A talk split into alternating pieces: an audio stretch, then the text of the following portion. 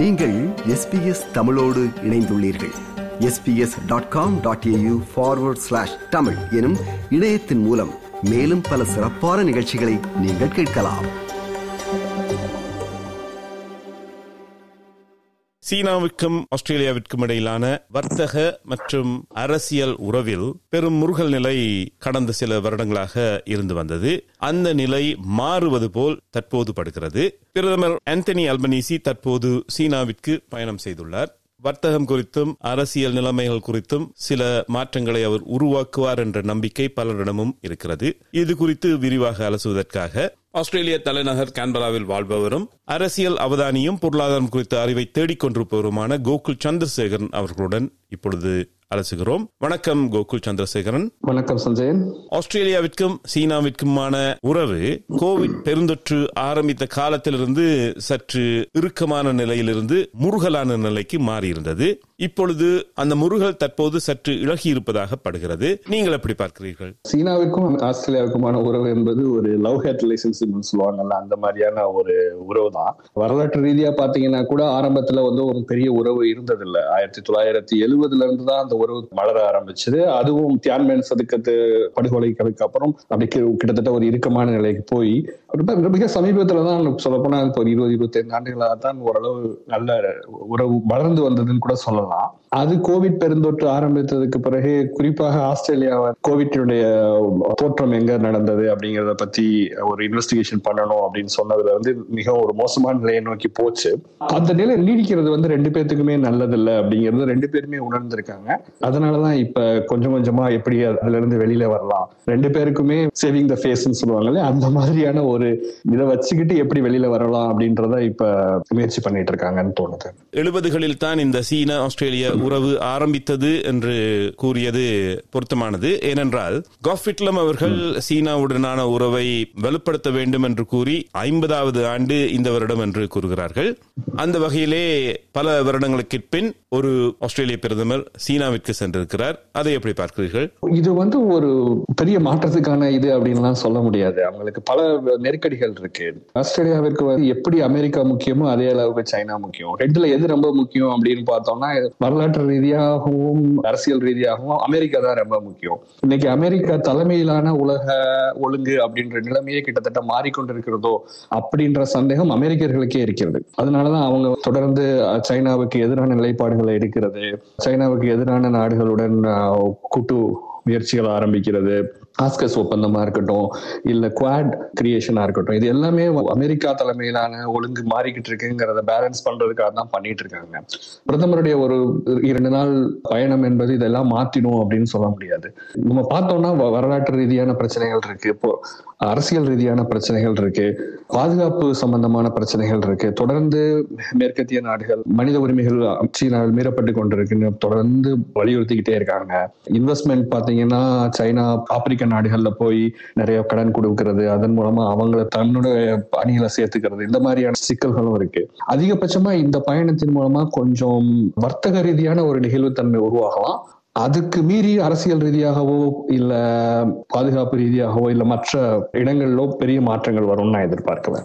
சீனா ஆஸ்திரேலிய பொருட்கள் பலவற்றிற்கு குறிப்பாக இங்கிருந்து ஏற்றுமதியாகும் வார்கோதுமை வைன் கடல் உணவுகள் போன்ற பலவற்றிற்கு வரியை மிக அதிகமாக கூட்டியது மட்டுமல்ல சில பொருட்களை நாட்டினுள் கொண்டு வருவதற்கும் தடை விதித்திருந்தார்கள். அந்த நிலைமையில் மாற்றங்கள் ஏற்படும் என்று நீங்கள் நம்புகிறீர்களா? இன்னைக்கு இருக்கிற சைனாவோட பொருளாதார நிலைமையை பார்த்தா மாற்றம் கண்டிப்பா வந்ததாகணும் அங்க உள்நாட்டுக்குள்ளேயும் பொருளாதார இருக்க நிலை உருவாயிட்டு இருக்கு. ஜி தொடர்ந்து அவருடைய வாழ்நாள் முழுவதும் அவர்தான் அதிபர் அப்படின்ற ஒரு இதை கொண்டு வந்ததுக்கு அப்புறம் அவருக்கான எதிர்ப்பு கொஞ்சம் அதிகமாயிட்டு இருக்கதா சொல்றாங்க. சோ அவர் ஏதாவது பண்ணி அந்த நிலைமையை சீராக்க வேண்டிய கட்டாயத்துல இருக்காரு. ஆஸ்திரேலிய பொருட்களுக்கு அதிகமான வரி விதிச்சிருப்பது தடை பண்ணி இருப்பது அங்க இருக்கக்கூடிய உலகத்துல இப்ப நுகர்வோர்கள் அதிகமாகி கொண்டிருக்கக்கூடிய நாடு சைனா. மிக மிக அதிகமாக. அப்ப அவங்களை இது நேரடியா பாதிக்கும் போது அவங்க ஏதாவது நடவடிக்கை எடுத்து தான் ஆகணும். இது நீண்ட நாளைக்கு நீடிக்கும் அப்படின்னு சொல்ல முடியாது. அண்மையிலே முன்னாள் சீன பிரதமர் லீ ஹெக்வெங் காலமாகியிருந்தார். அவரது இறப்பு மக்களிடையே சில சலசலப்புகளை ஏற்படுத்தியதாக செய்திகள் வெளியாக இருந்தன அது மட்டும் இல்லாம நம்ம- வந்து பல போராட்டங்கள் நடைபெற்றதை நம்ம பார்த்தோம் இல்லைங்களா? அவங்களுக்கு கோவிட் முடிந்து நீண்ட நாள் ஆனாலும் கூட இன்னும் இன்னும் சீனாவில் வந்து அவங்க முற்றிலுமாக கோவிட் அகற்றணும் அப்படின்ற திட்டம் வைத்திருந்ததுனால தொழிற்சாலைகள் அடைச்சு வச்சிருக்குது. அதுக்குள்ள நீண்ட நாட்களாக தொடர்ந்து பணியாற்றும்படி வற்புறுத்துவது. இந்த மாதிரி பல பிரச்சனைகள் வந்து மக்கள் ஒரு கம்யூனிஸ்ட் நாட்டிலேயே வெளியில வந்து ரோட்ல போராட்டம் நடத்துறதெல்லாம் நம்ம பார்த்தோம். ஸோ அவங்களுக்கான நெருக்கடிகள் இருப்பதாக தான் தெரிகிறது. வர்த்தக விடயங்களில் மாற்றங்கள் வரும் என்று பலரும் எதிர்பார்க்கிறார்கள். ஏனென்றால் பிரதமர் அந்தனி அல்பனீசி கூட முதலிலே செல்வது ஷாங்காயில் நடக்கின்ற ஒரு வர்த்தக கண்காட்சிக்கு.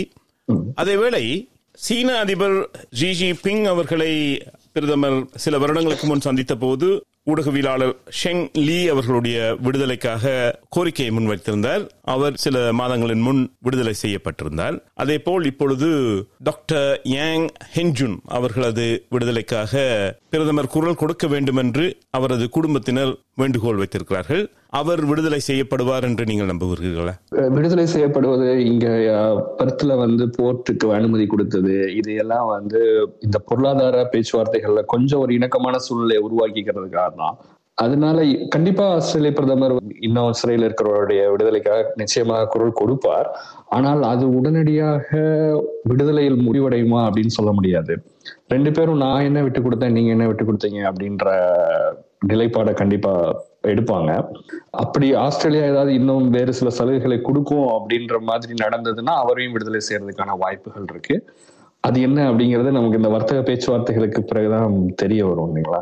இரண்டு நாட்டிலையுமே உள்நாட்டுல மிக மிக அதிகமான அழுத்தம் இருப்பதாக தான் தெரிகிறது குறிப்பாக வர்த்தகம் சார்ந்த விஷயங்கள்ல. ஆஸ்திரேலியாவோட முப்பது சதவிகித இறக்குமதி ஏற்றுமதி வந்து இருபத்தி எட்டு சதவிகிதம் இறக்குமதி ஏற்றுமதி வந்து சைனாவோட தான் நடக்குது. அதுல முப்பது சதவீத ஏற்றுமதி சைனாவுக்கு தான் நடக்குது. அதனால இங்க பொருளாதார ரீதியான அழுத்தங்கள் ஒவ்வொரு தொழில் சார்ந்தும் இருக்கு. அதே மாதிரி அங்கேயும் ஆஸ்திரேலிய பொருட்களை இறக்கு இறக்குமதி பண்ணி தான் அவங்க உற்பத்தி பண்ணி பல பொருட்களை வெளிநாடுகளுக்கு சப்ளை பண்ணிட்டு இருக்காங்க. அதனால பொருளாதார ரீதியான வர்த்தக ரீதியான அழுத்தங்கள் இருக்கு. அந்த காரணிகளை முன்னிட்டு மற்றவற்றில் ஏதாவது முன்னேற்றங்கள் ஏற்படுவதற்கு ஒரு சிறிய அளவு தான் வாய்ப்பு இருக்கு அப்படின்றது என்னுடைய கணிப்பு. நீங்கள் கூறியது போல இந்த வர்த்தக உறவு சீனாவுடன் ஆன வர்த்தக உறவு அதிகமாக இருந்தாலும் சீனா விதித்த தடைகளை தொடர்ந்து ஆஸ்திரேலிய பொருளாதாரம் மிக மோசமாக பாதிக்கப்படும் என்று பலரும் எதிர்வு கூறியிருந்தார்கள் ஆனால் அப்படி எதுவும் நடந்ததாக தெரியவில்லையே. அப்படி எதுவும் நடந்ததா தெரியல. குறிப்பா நம்ம பொருளாதார அதிகமாக வேகமாக முன்னேறிக்கின்ற அந்த சூழ்நிலை அது. நீங்க பாத்தீங்கன்னா அப்ப வட்டி விகிதங்கள் தொடர்ந்து குறைந்து கொண்டிருந்தது. உலகத்துல முக்கியமா அனைத்து நாடுகள்லயுமே பொருளாதாரம் வளர்ந்து கொண்டிருந்தது. அதனால சைனா வாங்காத பொருட்களை நம்ம ஐரோப்பாவும் மற்ற நாடுகளும் வாங்கினாங்க. அதனால நமக்கு பெரிய பாதிப்பு ஏற்படல. இப்ப பொருளாதார மந்த நிலையில நம்ம இருக்கோம். அதே அளவு நுகர்வு வந்து மற்ற நாடுகள் மூலமாவே கிடைச்சிடுமா அப்படிங்கிறது ஒரு சந்தேகமான கேள்விக்குறி இருக்கு. அதனால சைனாவுடைய உறவை சரி பண்ணி கொண்டு அந்த வர்த்தகத்தையும் தொடருவது தான் நமக்கு அதிகமான பாதிப்பு ஏற்படாத ஒரு சூழ்நிலையை நோக்கி கொண்டு போக முடியும். நீங்கள் கூறியது போல இந்த வர்த்தக உறவை மேம்படுத்துவதற்கு இரு தரப்பினரும் சில விடயங்களை ரகசியமாக வைத்துத்தான் பேச்சுவார்த்தை கூட்டத்திற்கு செல்வார்கள். ஆனால் ஆஸ்திரேலியன் என்ற பத்திரிகை ஒரு செய்தி வெளியிட்டிருக்கிறது. பிரதமர் அங்கு சென்றிருக்கும் போது அவர் தனது ஆலோசகர்களுடன் நடத்தும் கூட்டங்கள் ரகசியமாக இருக்காது. அவர் இருக்கின்ற இடங்கள் அனைத்தும் ஒட்டு கேட்கப்படும் அதற்கான தொழில்நுட்பத்தை சீனா வலுவாக உருவாக்கி இருக்கிறது என்று கட்டுரை வெளியிட்டிருக்கிறது. அதை நீங்கள் எப்படி பார்க்கிறீர்கள்? சைனாவில் இருக்கும்போது தான் அவங்க ஒட்டு கேட்பாங்கன்னு சொல்ல முடியாது. இங்கேயே அவங்க ஒட்டு கேட்கறதுக்கான அத்தனை வசதிகளும் அவங்ககிட்ட இருக்குன்னு தான் பாக்குறோம் நம்ம.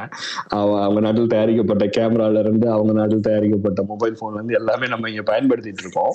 அதனாலதான் நீங்க பாத்தீங்கன்னா பல சாஃப்ட்வேர்களையும் மொபைல் போன்களையும் கேமராக்களையும் நம்ம ஆஸ்திரேலியால தடை பண்ணிட்டு இருக்கோம். அஹ் குறிப்பா அரசாங்க பயன்பாட்டுக்கு தடை பண்ணிட்டு இருக்காங்க சோ அங்க போய் தான் ஒட்டு கேட்பாங்கன்னு அப்படின்னு சொல்ல முடியாது.